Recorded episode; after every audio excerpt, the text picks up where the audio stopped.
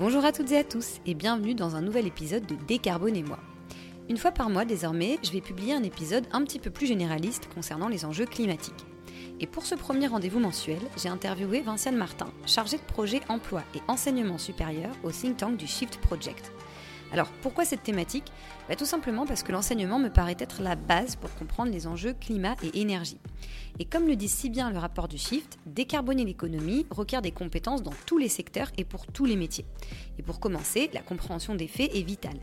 D'ailleurs, et on en parle dans l'épisode, ce sujet peut directement être relié aux formations touristiques qui, à mon sens, n'enseignent pas assez, voire quasiment pas, les enjeux climat et énergie.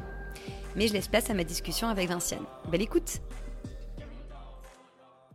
Salut Vinciane, merci beaucoup d'être sur le podcast aujourd'hui.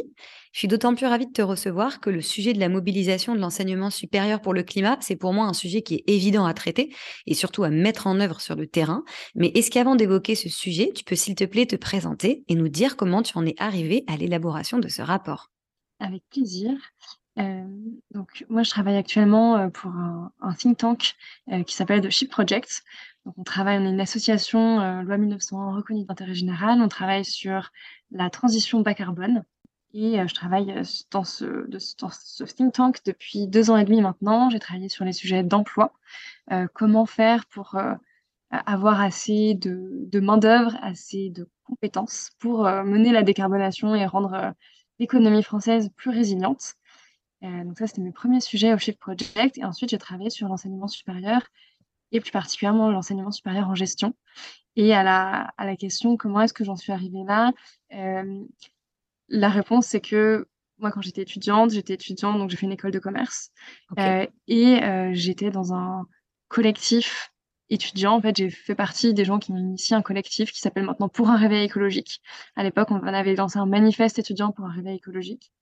Et euh, voilà, c'était un texte qui mettait un petit peu des mots sur comment, en tant que euh, qu'étudiant, on ressentait un, un, écart très fort entre notre conscience des crises écologiques et euh, les perspectives, que ce soit de carrière qu'on nous proposait ensuite, ou que ce soit euh, les perspectives qu'on nous donnait dans nos cours. Intéressant.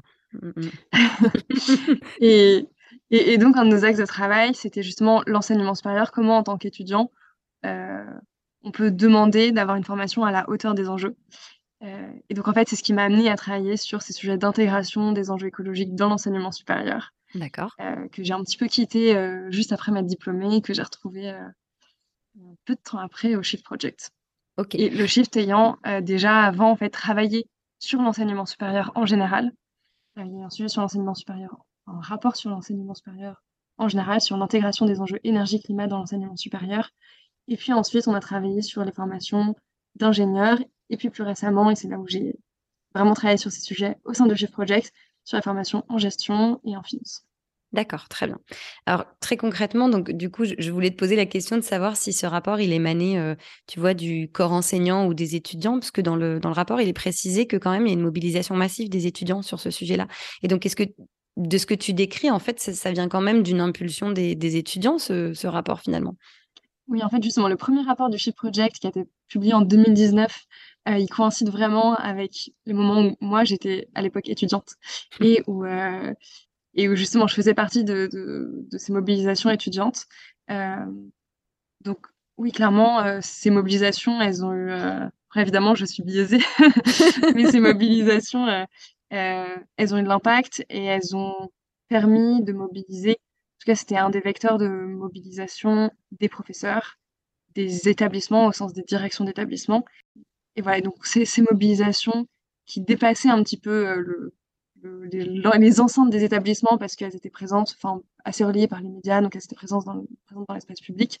Oui, ça a contribué à, contribué à mobiliser les acteurs de l'enseignement supérieur. Et puis à la suite de ça, il y a eu aussi une mobilisation des acteurs institutionnels, notamment du ministère de l'enseignement supérieur sur ces sujets-là. Intéressant qui a permis aussi de, qui a permis aussi de, de voilà, de pérenniser, euh, de pérenniser, qui a contribué en tout cas à pérenniser ces mouvements.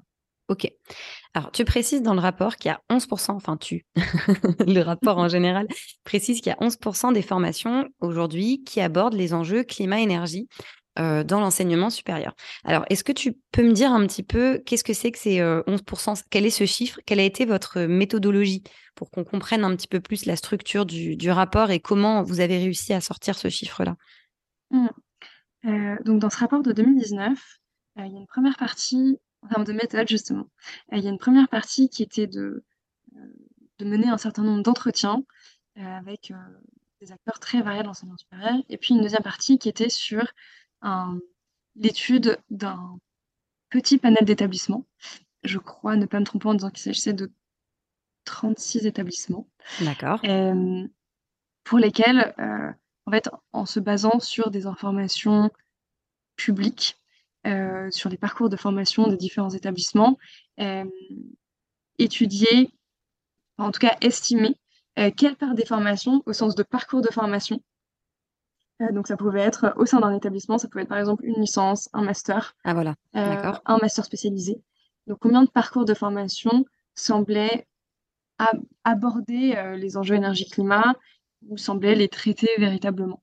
Et, en effet, donc il y a ce chiffre de, 11% qui est sur, le, sur les établissements observés, qui est donc assez faible, qui est vraiment le signe qu'il y a un manque de formation sur des enjeux qui sont aussi centraux euh, un manque de présence de ces enjeux dans l'enseignement supérieur, d'autant plus dans des cours obligatoires, c'est-à-dire que souvent, euh, en fait, les cours qui allaient être dédiés à ces enjeux-là, ou au moins qui allaient les aborder, étaient dans, euh, soit dans des cours électifs, donc des cours facultatifs optionnels, ou soit éventuellement, il était dans des cours obligatoires, mais qui allaient être des cours, en fait, des spécialisations sur ces sujets-là.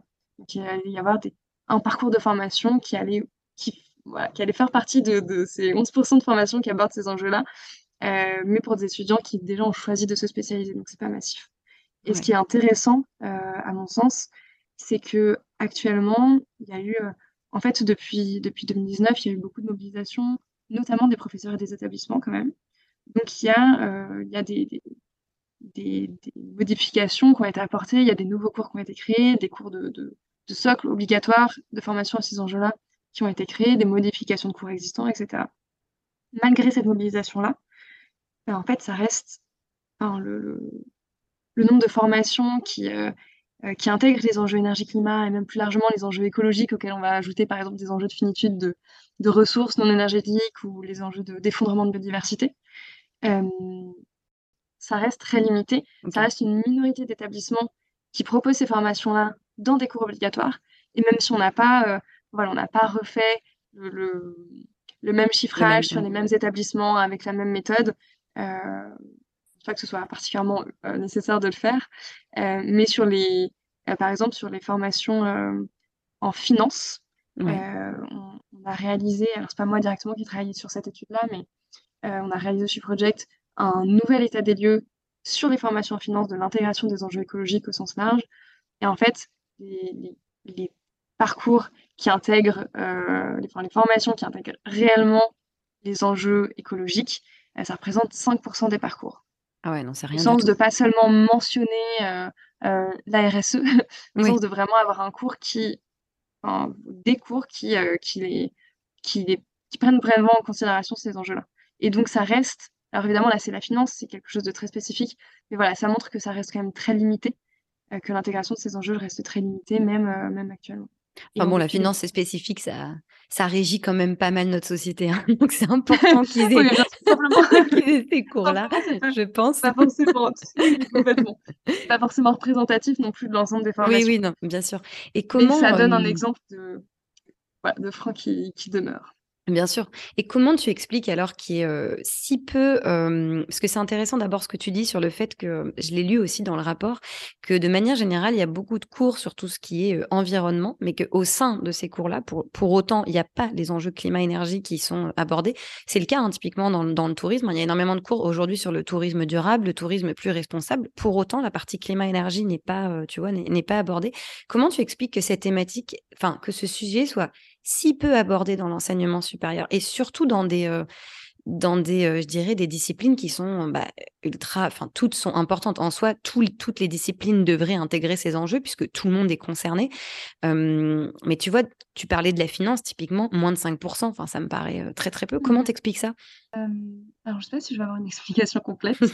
par contre, je pense que c'est intéressant de faire le parallèle pour les formations du, du, tourisme, notamment, de faire le parallèle avec les formations en gestion, dans la mesure où dans les formations en gestion, donc les écoles de management et, leurs équivalents, leurs équivalents publics, la gestion, c'est des disciplines qui sont beaucoup saisies euh, de ces sujets-là par l'approche RSE ou par l'approche développement durable, qui en fait regroupent, enfin en fait sont des, sont des notions euh, polysémiques qui peuvent, euh, mm. qui peuvent correspondre à plusieurs définitions différentes et qui regroupent aussi beaucoup de sujets différents. dans le développement durable, dans les objectifs de développement durable de l'ONU, il y a la croissance économique. Ouais. c'est pas directement lié, c'est clairement pas directement lié au climat et à l'énergie. Et puis tout, enfin, et puis il y a tout un tas de d'objectifs de développement durable qui sont liés à des inégalités, des inégalités entre genres, etc., euh, qui sont euh, certes très importantes euh, et qui sont pas du tout, enfin, qui, ont complètement des liens avec le changement climatique, puisqu'on sait que le, les effets du changement climatique vont enfin, dans l'ensemble accroître les inégalités. Mm. Donc c'est pas c'est pas des choses qui sont pas liées. Par contre, ça peut donner l'impression tout cas, ça a pu donner l'impression à des professeurs qu'ils se saisissaient des sujets de responsabilité ou de développement durable en général. D'accord. Sans pour autant euh, se poser la question de oui, mais l'écologie, mais le climat, euh, notre, quelle, est notre dépendance aux ressources Parce qu'en fait, ils traitaient d'autres euh, voilà, d'autres sujets, typiquement de, des sujets des enjeux sociaux. oui, énormément. leur permettait de se dire c'est bon, on coche la case. Et donc, et donc voilà, l'énergie, le climat, en fait, on, par ailleurs, ils ne sont pas forcément formés dessus. Euh, nous, on pousse beaucoup pour que les, enseignants reçoivent une formation à ces sujets-là, parce que pour l'immense majorité, c'est pas leur cœur de, enfin, c'est pas leur cœur de métier. Euh, c'est parce que justement, c'est pas leur discipline, euh, parce que euh, quand, un, quand, on a un professeur et qu'on n'enseigne pas des sciences naturelles ou des sciences de l'ingénieur, parfois arriver sur des dimensions techniques comme ça, c'est pas simple. Ouais, donc, euh, parce que euh, ils ont l'impression de déjà s'occuper de faire quelque chose d'utile et parce que euh, ils sont pas formés à, ces enjeux-là, en fait, ils peuvent soit ils peuvent soit ne pas le traiter, soit le traiter de manière très superficielle, sans vraiment répondre aux, enjeux.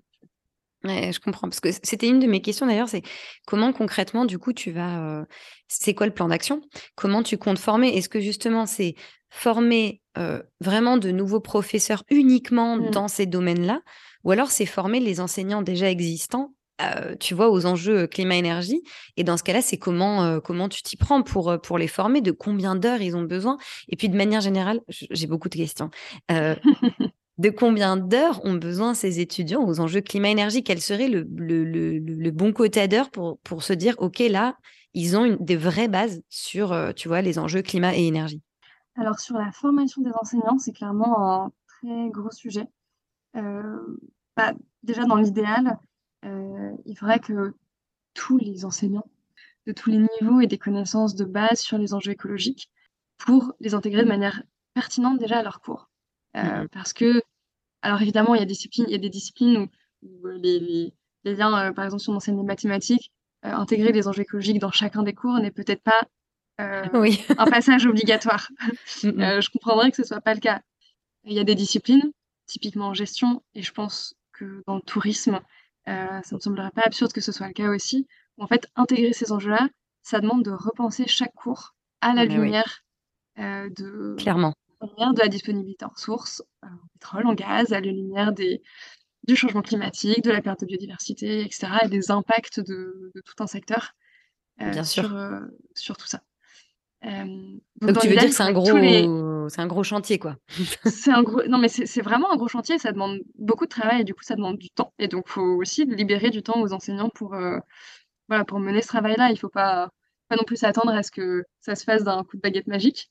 Mais en tout cas en termes de, de formation, oui, il faudrait que tous les enseignants soient formés. nous, au Chief Project, ce qu'on dit, c'est que en fait, dans un parcours d'étudiant, il faudrait que chaque étudiant ait des connaissances de base, de bonne compréhension des enjeux écologiques. Et dans l'idéal, avec des cours qui sont dédiés à ça. ce qui ne veut pas dire que ça ne peut pas être des cours dispensés par quelqu'un, par un enseignant de son établissement sur les, disciplines. Mais en tout cas, en fait, quelles que soient les modalités, il faudrait des cours dédiés à ça, obligatoires, en tronc. Euh, et en plus de ça, une intégration dans tous les cours, au moins tous les cours où c'est pertinent, mais une intégration pour qu'il y ait une cohérence en fait entre l'ensemble des cours et euh, la compréhension des enjeux écologiques euh, de base. Et d'ailleurs, au passage, je parlais tout à l'heure du ministère de l'Enseignement supérieur. Là, il y a eu des annonces en octobre dernier de la ministre de l'Enseignement supérieur et de la Recherche, qui vont dans le sens d'une demande aux établissements d'avoir un socle de connaissances et de compétences pour tous les étudiants du supérieur, de premier cycle, donc de niveau licence en fait. En termes de... Est-ce que tu posais la question aussi du nombre d'heures de bah formation. Euh, Pour prendre l'exemple, encore une fois, des étudiants en gestion, on estime qu'il faudrait deux cours fondamentaux, euh, donc l'équivalent de 48 heures de cours, voilà, pour le socle de connaissances et de compétences, pour en tout cas pour des, des, connaissances globales, transverses, de bonne compréhension des enjeux écologiques, plus euh, une intégration en fait sur trois ans de, sur trois ans de, cours fondamentaux. Euh, on estime qu'il faudrait à peu près au total un tiers des cours, un tiers du temps de euh, cours qui soit dédié à ces enjeux-là. Donc ça veut dire 48 heures, donc deux cours fondamentaux de connaissances de base, et ensuite 117 heures à peu près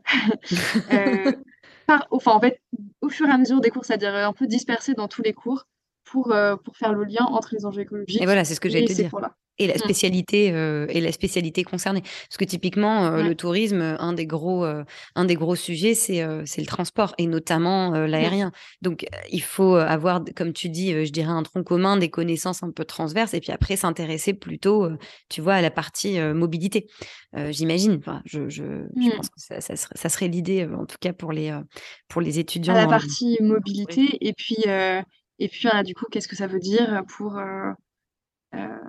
pour un modèle d'affaires euh, d'une entreprise de tourisme euh, euh, qui fait des voyages au bout du monde, comment on transforme ah ça, qu'est-ce que ça veut dire pour, je sais pas, mais mettons dans des villes très touristiques, mettons Paris, qu'est-ce que ça veut dire pour le secteur de l'hôtellerie et de la restauration à Paris voilà, en effet, il y a tout cet, enjeu de décliner.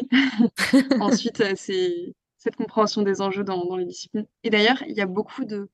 en fait, dans les, ce cours un peu dédié aux enjeux, euh, ça fait partie des étapes importantes, mais quand même plus rapides à mettre en œuvre rapidement par les établissements. Ça ne veut pas dire que ça ne demande pas de moyens, etc. Mais Bien sûr. Euh, en fait, il y a déjà des établissements en quelques années qui ont monté ce type de cours. Ok, euh, d'accord. Et... Avec autant de, avec autant, peut-être pas autant d'heures, mais avec cet objectif de vraiment. En général, avec un peu moins d'heures. Mais parfois, un cours obligatoire pour tous les, les étudiants sur ces enjeux-là. Et il y a quand même des, des réactions négatives de certains étudiants en lien avec l'incohérence entre ce qu'on leur enseigne dans un cours. On leur dit, bah, en fait, euh, le changement climatique, euh, c'est ça, les causes, des conséquences, c'est grave, on va plus avoir de pétrole, euh, voilà. on leur dit ce genre de choses, et où ensuite, on leur parle de, bah, ça va être de stratégie d'entreprise ou de marketing, ah sans prendre en compte aucunement ces sujets-là. Je vois. Ou, idem, en ingénierie, j'ai moins de j'ai moins d'exemples spécifiques, mais, mais, voilà, donc il y a aussi un enjeu de créer de la cohérence entre oui, ça paraît logique non, bien mmh. sûr. Et comment, euh, parce que là, tu parles de, la manière dont les étudiants le reçoivent, mais d'ailleurs, on l'a vu, hein, il y a eu plusieurs mouvements euh, étudiants à des remises de diplômes hein, ces derniers temps, justement, qui parlaient mmh des enjeux climat-énergie. Donc, je pense que c'était peut-être aussi une manière de dire qu'ils n'avaient peut-être pas eu, euh, durant leur, tu vois, dans durant leur mmh cursus, assez de, de, réflexion sur ça. Donc là, tu parlais des étudiants, et est-ce que tu as eu des retours du corps enseignant par rapport à ce, à ce rapport Tu vois, est-ce que est-ce que les enseignants, eux, ils sont pour euh, Est-ce que tu sais s'il y en a certains qui aussi, par hasard, euh, bah, sont un petit peu climato-sceptiques et, se disent, mais euh, je peux pouvoir enseigner ça, tu vois C'est une petite question qui me vient comme ça. J'y pense, mais mmh. il y en a des personnes dans ce cas-là.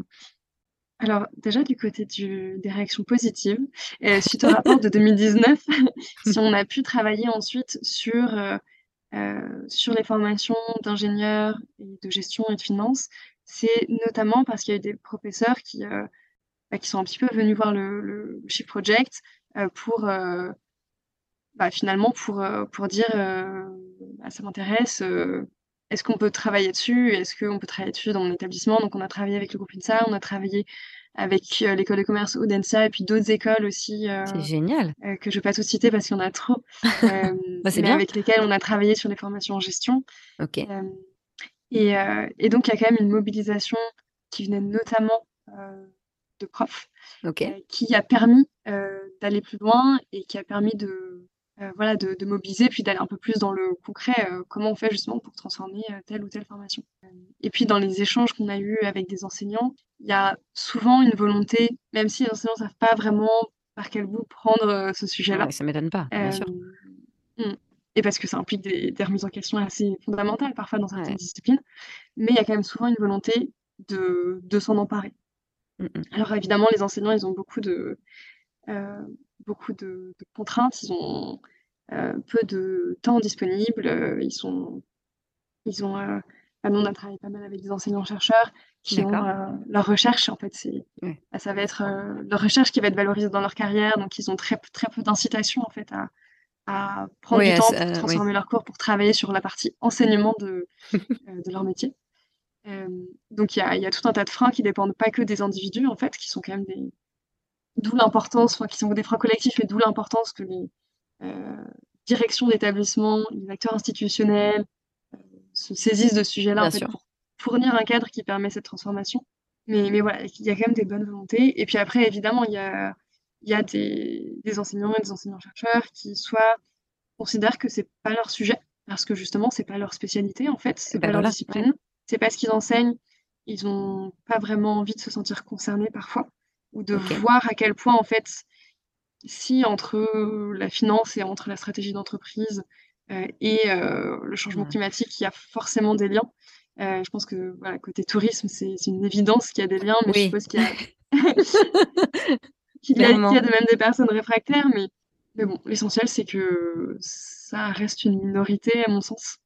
Oui, non, bien sûr. Non, non, mais je pense, je pense qu'aujourd'hui, tout le mm. monde a, a pris conscience de la, a pris conscience. Après, c'est juste comment tu comment tu l'appliques, est-ce que tu veux l'appliquer? Je pense juste à ça, mais tu parles souvent des écoles. Est-ce que tu as des universités qui, qui, se sont emparées du sujet, tu sais ou pas? Parce que c'est vrai que dans quand tu lis le rapport ou, mmh quand on, t'en parle, c'est beaucoup d'écoles d'ingénieurs ou alors des, écoles de gestion, de commerce, etc. Tu sais si ce type de formation aussi, eh ben, s'est emparé du, ouais, se sont emparés du sujet? Oui, bah par exemple, il y a parmi les cours un petit peu les, cours qui ont été créés obligatoires pour tous les étudiants de base sur les enjeux écologiques. Euh, il y a notamment un cours euh, qui a été fait à l'Université Paris-Dauphine, donc en gestion aussi, mais à l'université, à l'université euh, cette fois-ci. Et, et, ce qui est intéressant, c'est que ce cours est disponible en, en fait, a été, a été créé comme un commun et est complètement, est complètement public et réappropriable, et qui a été pensé pour ça. Donc il y a des quand même justement, euh, en l'occurrence, au sein d'une université, une belle initiative de mise en commun de, euh, de mise en commun d'un travail euh, à ce niveau-là. Et tu parles des formations, enfin, des formations post-bac. Est-ce que les formations pro, elles sont concernées aussi? Enfin, c'est une, une, question, mmh. je ne sais pas si c'est une question bête ou pas, mais tu vois, là, récemment, avec tout, toutes les factures d'énergie qui ont explosé, il y a eu énormément d'articles mmh sur les boulangers qui se sont retrouvés voilà, face à un problème bah, qu'ils avaient jamais eu avant finalement. Mmh. Euh, ben ça dans une formation, euh, ils sont formés les, boulangers, tu vois, ils suivent une formation et finalement est-ce que eux aussi devraient pas avoir tu vois, une formation aux enjeux climat-énergie, parce qu'en fait, tout le monde est mmh. concerné, toutes les, euh, tu vois, toutes les filières. Je pense à ça parce que euh, dans le rapport, il est souvent évoqué les, euh, les filières post-bac, alors que les formations pro démarrent généralement avant le, bac. Donc, est-ce que c'est un mmh. sujet aussi sur lequel vous travaillez ou pas spécialement? Parce que pour le moment, il y a trop de pistes, donc il faut bien se concentrer sur quelque chose Alors, pour le moment, en effet, on a travaillé plutôt sur le supérieur, ce qui ne veut pas dire que dans le... Alors, il y a des formations professionnelles aussi dans le supérieur. Oui, c'est vrai. Euh, mais en tout cas, sur le sur le l'enseignement, en fait, typiquement, ça pose la question de... En fait, ça pose deux questions. Il y a la question de l'enseignement professionnel en général, et puis il y a la question de l'enseignement secondaire. Euh, sur le secondaire, euh, il y aurait clairement énormément de choses à faire et d'intégrer ces enjeux-là dans les dans les programmes de, de primaire, enfin, ah oui, bien sûr. primaire et secondaire, donc primaire, collège, lycée, ce serait vraiment essentiel. malheureusement, on a actuellement pas encore travaillé là-dessus. Peut-être que ça viendra un jour, mais il y a clairement un besoin. Enfin, voilà, j'ai pas de, de piste à apporter parce que nous, on n'a pas travaillé dessus, mais il y a clairement un, gros besoin de, formation en fait de toute la population et à, ces sujets-là. Et en termes, enfin, en tant que futur professionnel, mais aussi en tant que citoyen, on a ça des éléments de base pour comprendre le monde dans lequel quelqu'un qui va à l'école primaire ou au collège maintenant va vivre. Bien sûr quand on parle d'échéance à 2030, 2050, euh, c'est demain. pour hein. quelqu'un qui est né dans les années 2000, c'est c'est globalement euh, le, cœur de sa vie. Ouais, c'est vrai, complètement. 2050. Euh, non, mais 2030 quand même. C'est la moitié de sa vie, mais c'est des gens qui ne seront pas vieux à ces moments-là. Ah donc, donc il y a clairement un gros, un gros enjeu. Et puis après, au niveau de la formation professionnelle, nous, on pousse beaucoup pour que justement dans toutes les formations, ces enjeux-là soient intégrés et notamment quand on a travaillé sur le, les enjeux d'emploi pour décarboner, il y, a, bah, y a déjà un enjeu de, de, alors, de créer des formations pour les métiers dont on va avoir besoin et pour lesquels on va avoir besoin de compétences. typiquement, si on veut rendre l'agriculture, si on veut passer en agriculture biologique ou en agriculture plus résiliente, en relocalisant du maraîchage, en fait, on va avoir besoin de main-d'œuvre agricole. Alors là, la tendance est plutôt clairement à la baisse des actifs agricoles. Il y a, y a ce sujet-là d'avoir des formations euh, euh, qui correspondent aux besoins. Idem pour la rénovation des bâtiments. Euh, et puis, il y a aussi un enjeu de. En fait, il va y avoir des grandes transformations. Si on décarbone, il va y avoir de grandes transformations dans tout un tas de secteurs. Dans l'industrie, par exemple, on n'a pas travaillé sur le tourisme, mais de manière très évidente. typiquement dans, la, enfin, dans le transport aérien, dans les entreprises du tourisme, dans l'hôtellerie-restauration, bien sûr qu'il y aura des transformations très fortes. En fait, quelle que soit la manière dont on mène la transition, euh, c'est des secteurs qui vont être impactés par, euh, par euh, l'indisponibilité de l'énergie, par, par les, conséquences du changement climatique. Enfin, typiquement, on pense aux stations de ski, mais enfin, voilà, c'est pas les seuls. oui, Il y, a tout un secteurs qui vont être impactés, et bien sûr que dans les formations, toute formation professionnelle, il va falloir des connaissances en fait une compréhension de base de dans, dans, quel, dans quel monde on va vivre, euh, qu'est-ce que c'est les arbitrages qu'on va devoir faire pour la transition, eh en fait d'avoir des éléments de compréhension de tout ça pour, euh, pour pouvoir en être acteur et que les personnes, que ce soit en tant que citoyens ou en tant que professionnels, ne le subissent pas mais puissent faire sens de, de des transformations qui vont avoir lieu. Non, mais c'est intéressant ce que tu dis parce qu'on pense souvent au réchauffement climatique quand on parle des enjeux climat-énergie. Et je trouve que euh, euh, la, la, future rareté des, ressources, on n'en parle pas assez et c'est ça en fait qui va aussi énormément euh, mmh. impacter euh, les, les, business actuels. Et c'est pour ça aussi qu'il faut changer son business model, tu mmh. vois, au-delà du réchauffement climatique. Mmh. C'est aussi parce que dans, dans, dans 10 ans, comme tu le dis très bien, eh ben, va y avoir des arbitrages. Et là, si tu n'as pas anticipé, tu vois, et si tu n'as pas compris du coup, parce que tu n'as pas été formé, parce que ben comment tu fais, comment tu t'y prends, c'est un peu, un peu compliqué. Bah malheureusement là c'est on n'a jamais autant parlé des disponibilités en énergie euh, et en ressources fossiles que, que, maintenant. Hein. Donc euh, c'est ce que tu disais. Enfin c'est enfin, malheureusement on se rend compte quand justement on arrive au moment où ouais, c'est une crise et où euh, et où il y a des personnes qui qui en qui en pâtissent vraiment. Donc oui il y a, y a ces enjeux là et c'est pas enfin au Shift Project on travaille sur la disponibilité en ressources pétrolières et gazières notamment en termes d'approvisionnement en Europe. Et on, a, on va faire face à des risques de rupture d'approvisionnement, euh, euh, aussi bien en gaz qu'en pétrole dans les, dans les décennies qui viennent. Et c'est pas, enfin, voilà, c'est pas ce qui se passe actuellement, c'est pas c'est pas conjoncturel. Oui, tout à fait, complètement. Euh, bah, écoute, Marciane, merci beaucoup euh, pour, euh, pour tous ces retours. C'était c'était très intéressant. Et puis, du coup, pour les écoles de tourisme qui écouteraient ce podcast et qui seraient intéressées, est-ce que je peux me permettre de leur donner des coordonnées Je leur donnerai des coordonnées dans, le, dans les liens du podcast si jamais voilà, elles veulent pousser plus loin, je dirais, leur réflexion sur les enjeux climat-énergie. Je te remercie. Et puis, du coup, je te souhaite une bonne continuation avec, avec tout, tout ce chantier. Eh ben, merci beaucoup. Merci. Et voilà, c'est la fin de cet épisode avec Vinciane, que je tiens à remercier pour cette discussion super enrichissante et pour votre écoute également. Si vous êtes enseignant, directeur d'établissement ou responsable d'une formation touristique, n'hésitez pas à m'adresser un petit mail afin d'échanger sur le sujet et de vous donner plus d'informations. Et si vous avez aimé cet épisode, foncez mettre 5 étoiles, ça m'aidera beaucoup. Enfin, si vous souhaitez réagir ou retrouver les liens dont nous avons parlé dans l'épisode, retrouvez-nous sur ewewigo.fr sur la page podcast. Pour être informé des prochains épisodes, rejoignez notre page LinkedIn Ewewigo et retrouvez le podcast sur Deezer, Spotify, Apple Podcast et notre site internet ewewigo.fr. A très vite